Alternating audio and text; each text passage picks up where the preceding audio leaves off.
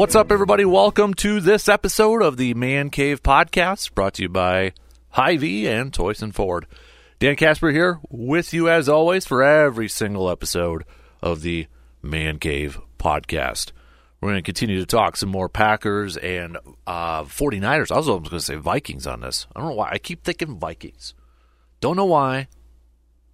Don't know why. Anyways, but uh, Packers, 49ers getting set for Saturday night. And did this last week when we were getting ready for, for Packers and Cowboys. Uh, the 10 most important Packer people for this game for the Packers to win this game. And last week we had quite a few guys that that you know we listed. I listed in my top ten that had themselves a game. Darnell Savage was in there. Matt LaFleur was in there. Jaire Alexander, Aaron Jones, Jordan Love, et cetera, et cetera, et cetera. So let's do it again. Let's do it again. I want to do this again. Top 10 most important Packers people in this game. Top 10 most important Packers people in this game. Who do you think they are? Try to, if you can, maybe put them in in order here, but try to rank them, if if you will. Okay, try to rank them. Who would be number one? Who would be number ten on your list there? All right. Let's go through my list. So again, we did this last week, and quite a few of the guys that uh, we had we had listed on there uh, performed. They were they were key contributors to that win. Key contributors to that win. I'm like, okay, so let's let's do this again. Let's do this again. So starting off at number ten here.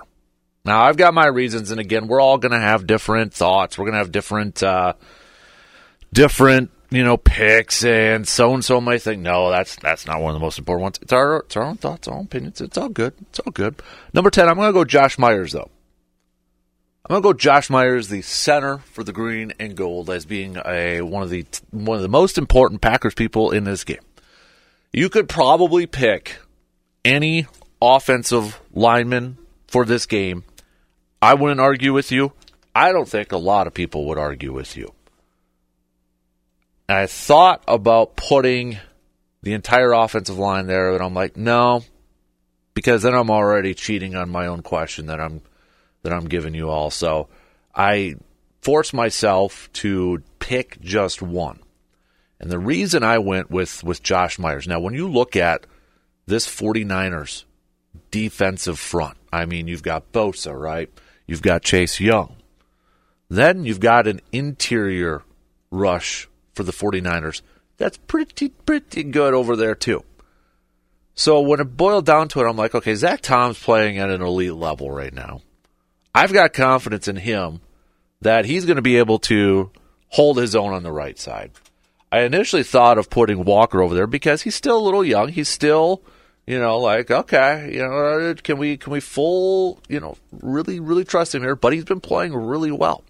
He's been pretty doing really good over there on the left side. So looking at the interior line now, if you want to put John Runyan Jr. under, you absolutely can.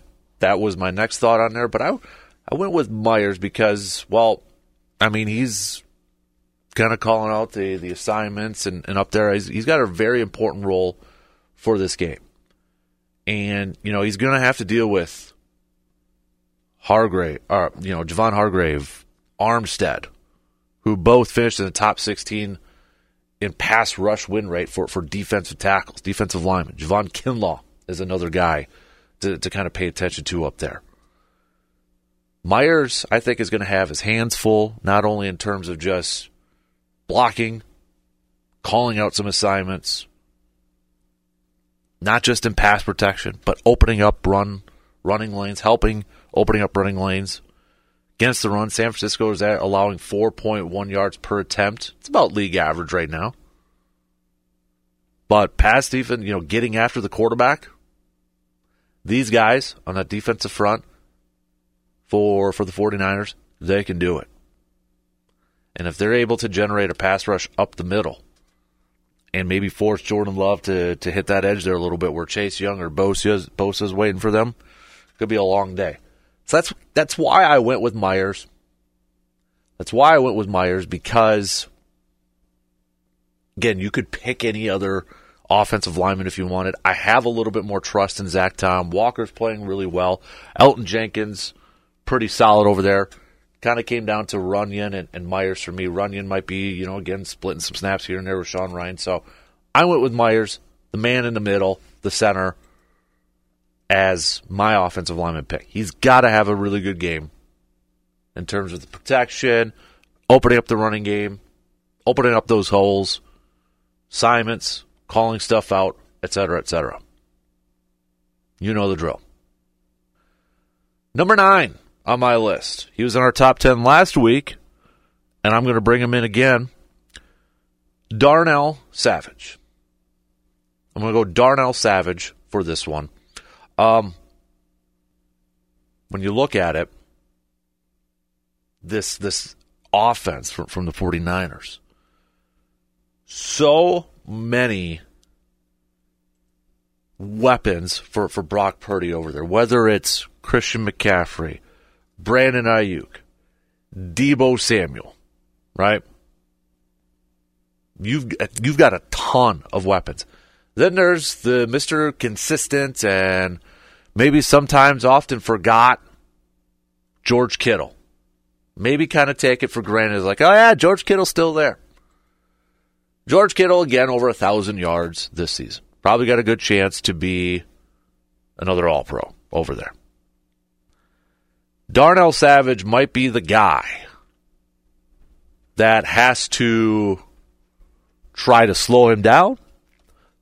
Or maybe Darnell Savage is the guy that is going to have to play a little coverage and a little nickel slot to kind of help slow down Deebo Samuel because Deebo Samuel is a Swiss Army knife, is is a guy that the 49ers are going to use all across the field, coming out of the backfield, slot outside. Darnell Savage is going to have, I think, a key role in this game because of all the different assignments that he might be given, whether it is covering George Kittle, whether it is, you know, playing some coverage in the back ends. It's got to be all over the field. Matt LaFleur, earlier this week, even saying Darnell Savage is one of their best communicators, if not the best communicator on, on the defensive side. And I think a big key to to victory for, for the Packers in this game is going to be that communication on defense because the 49ers are going to do so many misdirections, going to try to confuse you. They run a similar offense to the Packers where You've got the same for you know look, same formation, but multiple plays coming out of that formation. They're going to try to confuse the defense. Communication is going to be such a huge factor in this thing. We've talked about the the lack of communication at, at times this year, or the struggles of communications. So if Darnell Savage is legitimately one of their best ones, if not the best one, that puts a lot on his plate, puts a lot on his shoulders right now to go out there and ball out. He's going to have a role. He's going to have a role all across that defense. I think it's still kind of up in the air, you know, and this is a guy too that entered this year with with a contract, playing for a contract. I think it's still up in the air whether he's back in Green Bay or not, but he can help make that case with a big time game again this weekend against the 49ers you got a bunch of guys that are going to be all around the field, a bunch of playmakers for the 49ers that are going to be all around the field. Darnell Savage is going to have to be a very, very, very active member of that defense for the Packers to try to slow down this offense from uh, from San Francisco. Number eight, maybe a little bit lower for for some people, but hey, he's in the top ten still. Aaron Jones. Now, you probably could say, dude's got to be higher. I'm not going to argue with you. Probably should be higher. But right now, I got him at number eight for multiple reasons.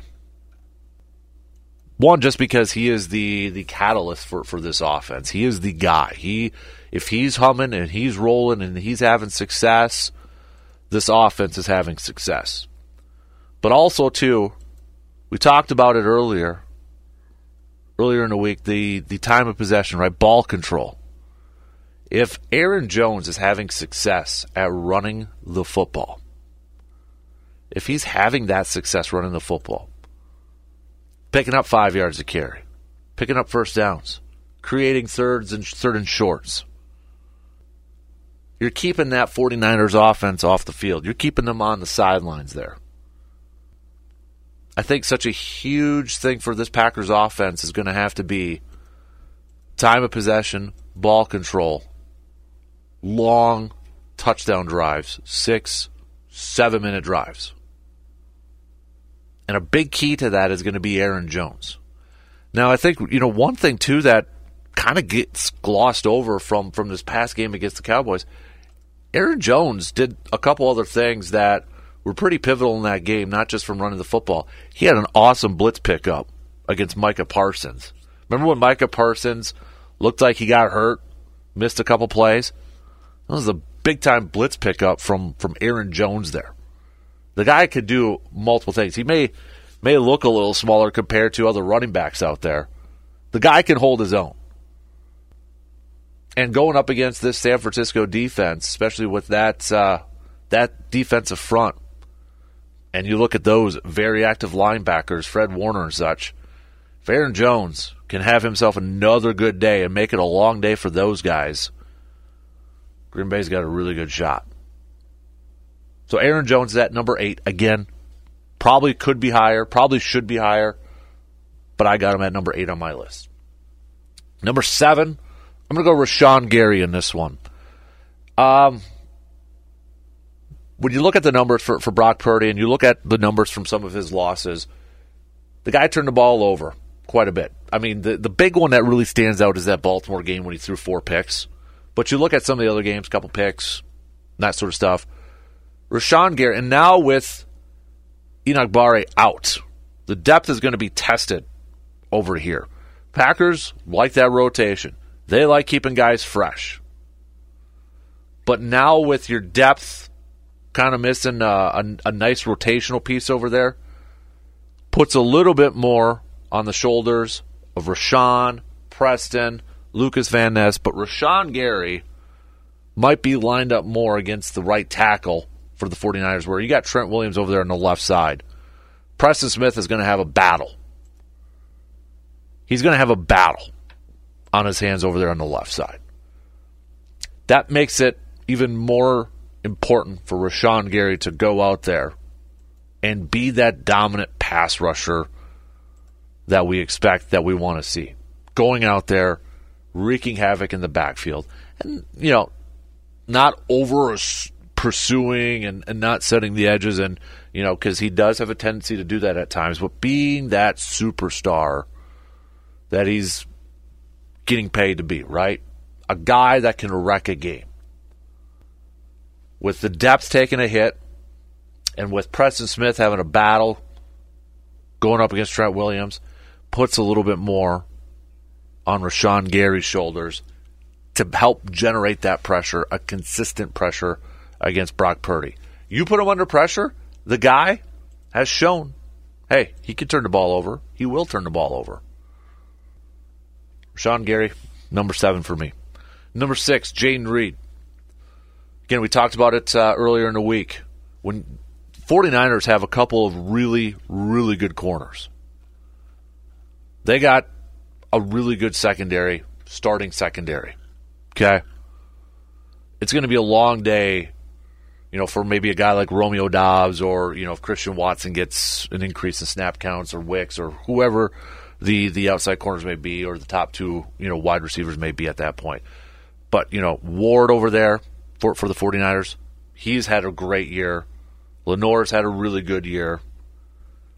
But if there is one, if there is a crack in that secondary, or if there is a, a crack in the defensive foundation, it might be a little bit with their depth at, at that cornerback spot. Because we talked about it earlier this week. Some teams like the Bengals, Vikings, and such, they played a lot of three receiver sets to try to expose that.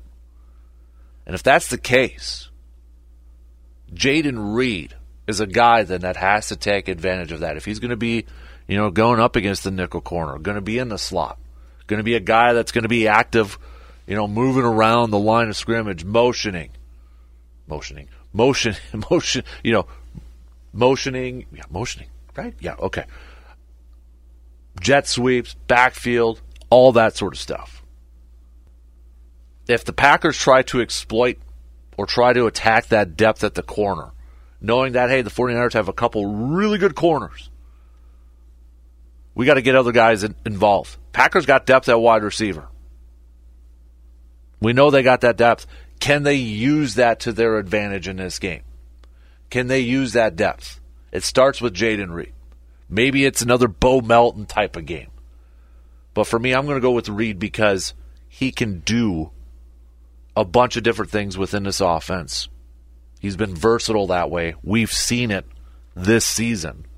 And I think the Packers have to get him in a position to really affect this game and, and, and be a big time player on the offensive side. Top five now. Number five for me, Matt LaFleur. Kyle Shanahan yesterday when he was talking a little bit with uh, with the media, uh, giving some praise to, to Matt LaFleur, saying that uh, Matt LaFleur does a really, you know, he says Matt does a really good job with the with the quarterbacks and and helping develop quarterbacks. And well, Matt LaFleur is a Kyle Shanahan disciple, was Shanahan's quarterbacks coach, you know, Washington and Atlanta, so he he, he kind of knows. But Matt LaFleur, again, has been in a zone with his play calling. He's taken it up a notch, in my opinion. He's gotten better. He's gotten to know his team. He's gotten to put, he's gotten better at putting guys in a position to affect games, to be successful. It seems like he's always kind of been a step ahead of opposing defensive coordinators. Can he do that again this week? against the 49ers and Steve Wilks and and uh, and that group. Can he do that again? Can he continue to do that? Can he continue to be aggressive and have that confidence? You know, get a little bit further into to the postseason, or you get a little bit further in. Sometimes we see guys like, oh, okay, um, now let's try, you know, they, they kind of back off a little bit. They're trying to play it a little safe. Like, oh, wow, okay, we're this far now. Hey, we got a shot to, to do something special. Maybe let's play a little bit safe. Can't do that. You can't do that in this game. He's got to continue to be aggressive. He's got to continue to have that confidence in his quarterback and that confidence in his play calling, too, because it's been really good. He's got to keep it up. He's got to have that foot on his gas. He can't. I think he learned a lesson in this game against the Cowboys, too. It doesn't matter how big of a lead they got. You keep those two feet on the gas pedal. He admitted it. It was a learning experience for him. Pulling those starters out. Don't do that. Because even, I'll say this, like my little guy Hudson, at that point, he's like, you know, oh, Walt Packers got on. And I'm like, you know what? I've seen a lot of crap. I've seen a lot of crap happen. I've seen some stupid comebacks that shouldn't happen before. I wasn't completely ready to say it yet. So he's got to keep that gas on, or he's got to keep that foot on the on the pedal for for this game. If they have a lead, don't get complacent. Not against this team. Number four, I'm going to go Quay Walker. I think Quay Walker, kind of similar to to Darnell Savage in a way where I think he is just going to be a guy that could be utilized a few different ways with within this defense. Whether it's helping slow down Christian McCaffrey in the running game and passing game, whether it's coming on a blitz up the middle, trying to get into Brock Purdy's face, whether it's maybe he's helping out a little bit in coverage with George Kittle, you know, in that zone portion of the field you know, I look at him as being the guy, one of the main guys in trying to slow down Christian McCaffrey in this game. Christian McCaffrey hits the edge.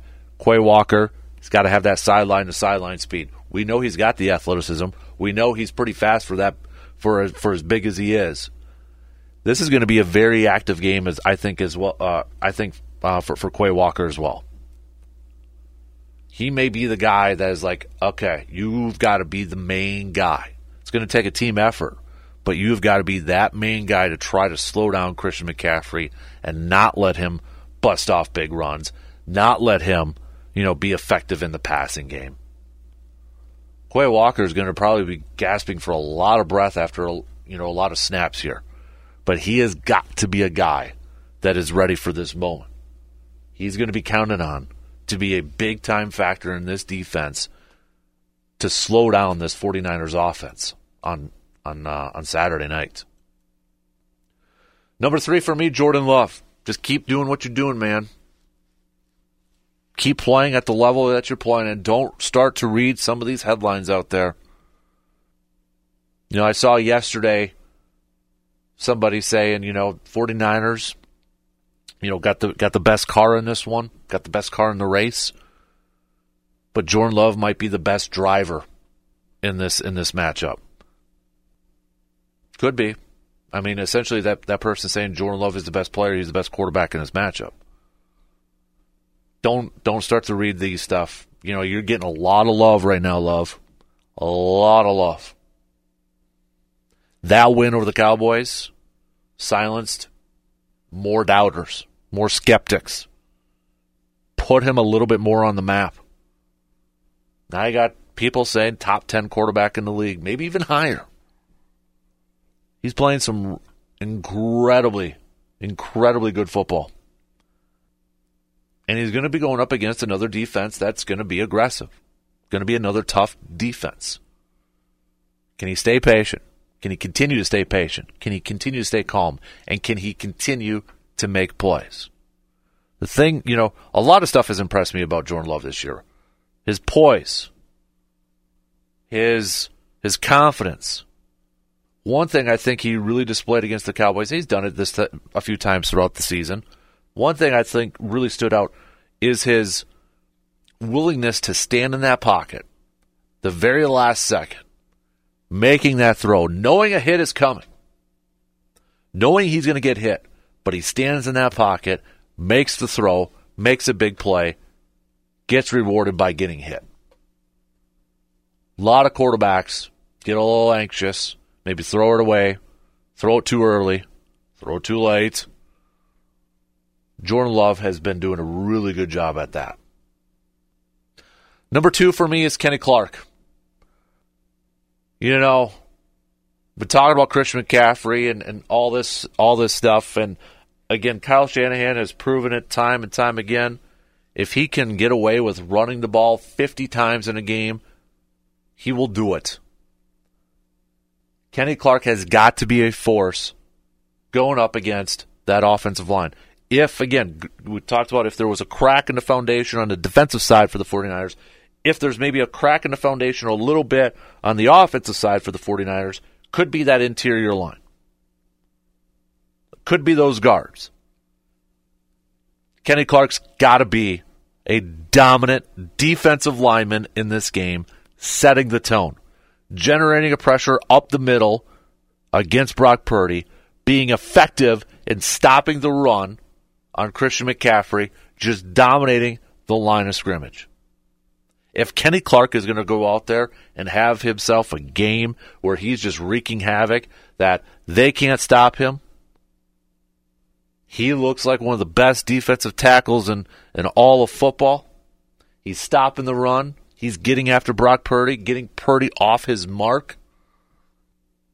Packers have a shot in this one. I think this is potentially a big game for, for Kenny Clark, or or Kenny Clark has to have a big game in this one wreak havoc in the trenches. And then number one, probably no surprise, Joe Barry. What's the game plan? What's the game plan in this game? We've seen Green Bay how many times being willing to sacrifice the run a little bit and playing the pass here. You got a team now in my opinion, the most balanced offense in the entire league. A thousand yard tight end, a thousand yard receiver, another receiver that can easily get you a thousand yards, but he's such a weapon. I'm talking about Deebo Samuel. You can use him in different ways. And you got a thousand yard rusher. Oh, and that running back could probably almost get you a thousand yards if you really wanted to in the receiving department. Quarterback that's thrown for over four thousand. What's the game plan, Joe Barry? And how are you going to call this game? Are you going to really focus on stopping the run? Are you going to go with the, the scheme of the mindset that we've seen so many times this year, trying to force an offense to have, you know, how many like almost perfect drives each drive? If there's one team maybe you can't do that against, it's probably the 49ers. You probably can't have that mindset of the 49ers like, okay, we're going to force you every time to have that perfect driver or, try to score on every drive or score a touchdown on every drive. 49ers are probably the one team that might get away with doing that. You probably got to be a little bit more aggressive in this one. Is it a risk? Kind of like last week. Was it a risk to be a little bit more aggressive against the Cowboys? Yes, because they got a really good offense too, or they did. You can't be complacent in that. The risk or the reward far outweighs the risk. Going to have to play a little bit more aggressive. Not not not stupid aggressive, but you got to do something to force some turnovers in this game like you did last week. You got to the 49ers are going to turn the ball over. If Brock Purdy's going to throw some picks and throw some interceptions, you got a shot at this thing. And if you get off and if you you know get in a third and, and long situation, get off the field. This is a big game for Joe Barry. What's that game plan going to look like? How is he going to call this game? This is Joe Barry's biggest game of his defensive coordinator career, in my opinion. All right, guess what? That's going to do it for us on this episode of the Man Cave Podcast, brought to you by Hy-Vee and Toyson Ford. Appreciate you tuning in and checking out this episode of the Man Cave Podcast. If you don't mind, give us a quick follow and a free subscribe. Subscribe for free wherever you listen to your podcast and five star rating and a positive review so others can find the podcast. Till next time, Dan Casper here again. Appreciate you tuning in. We'll talk to you on the next episode of the Man Cave Podcast.